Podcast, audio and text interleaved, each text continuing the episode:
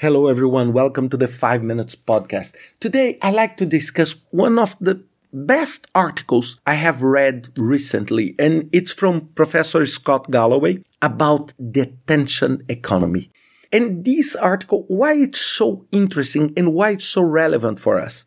Because if we try to understand how organizations operate, they operate trying to identify ways of solving a need or a problem or selling something that is hard to find. And because it's hard to find, you give a lot of value. You give a lot of value. And all this concept of scarcity is what shape most of the time the business we live and we see today.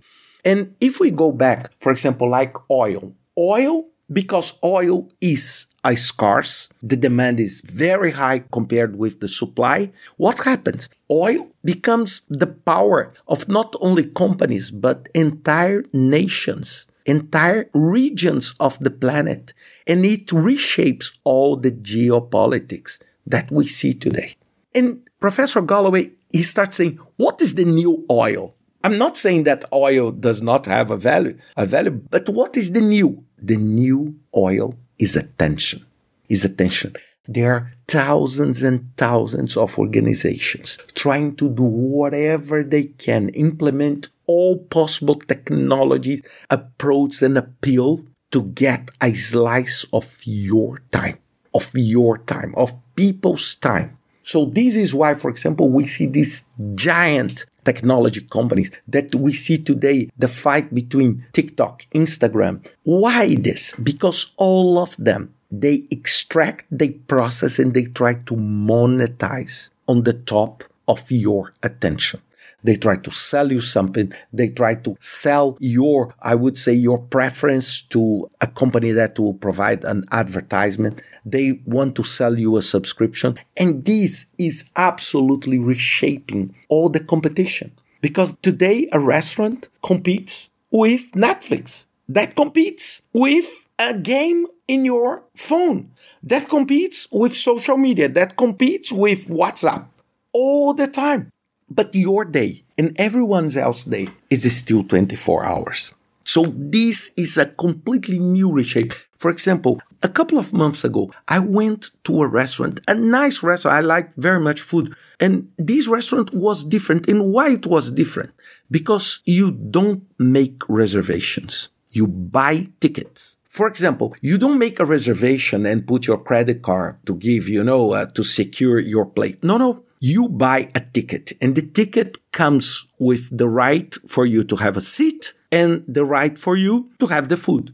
And there is another ticket that you can have the beverages too. But if you don't show up, you just lost your ticket. It's like a concert. It's exactly when you buy a ticket for a music concert. And a music concert is competing with TikTok. That is competing with everything else. That is competing with the basketball on your garden you know, with your neighbors. All of these because all of them, they are trying to grab your attention. And I know after listening to this, you may ask, why Ricardo is talking about that? What is the relationship between this and the work and the topics he talks about? Project management, delivering things. And I have two answers for that. The first one is your project. Your project. It needs also to handle the attention economy. For example, you are disputing with everyone else that 10 precious minutes with your boss. One of the biggest challenges is to find an agenda to put everybody together to do a retrospective after the end of your sprint. Why this? Because it's an attention economy. And I'm trapped on that all the time. I am busy, busy, busy, busy, and getting my attention became something very expensive. I'm not talking financially because, you know, I don't have time. So I need to do that. And like myself, probably all of you are the same. So your project, so many times your project does not move. You don't have the results you want with your project just because you don't get the attention. And this is why you need to be creative. You need, you know, to think differently to exactly attract that attention. It's like, for example, when Chris Anderson, uh, when he created TED, he reduced these normal speeches of one hour to 15 minutes. So sharp, quick, a very specific topic, extremely well prepared, and he got your attention. And now they're doing six minutes, and maybe tomorrow someone will do something different to get your attention.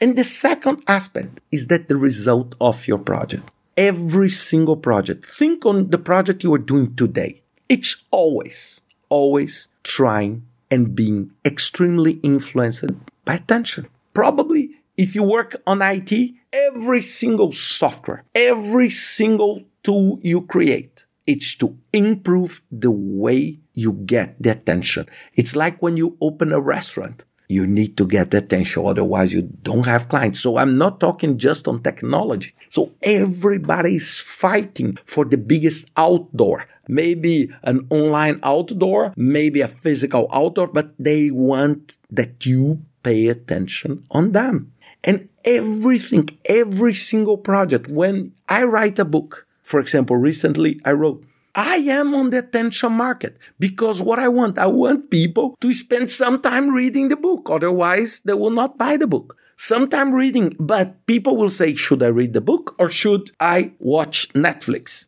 Or should, you know, I check my TikTok?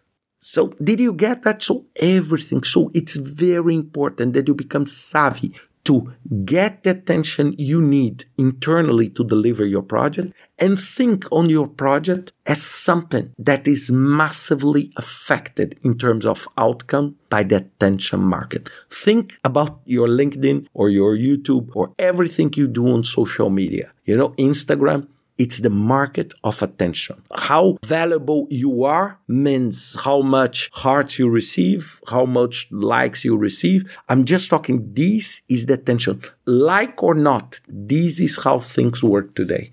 Think about that and see you next week with another five minutes podcast.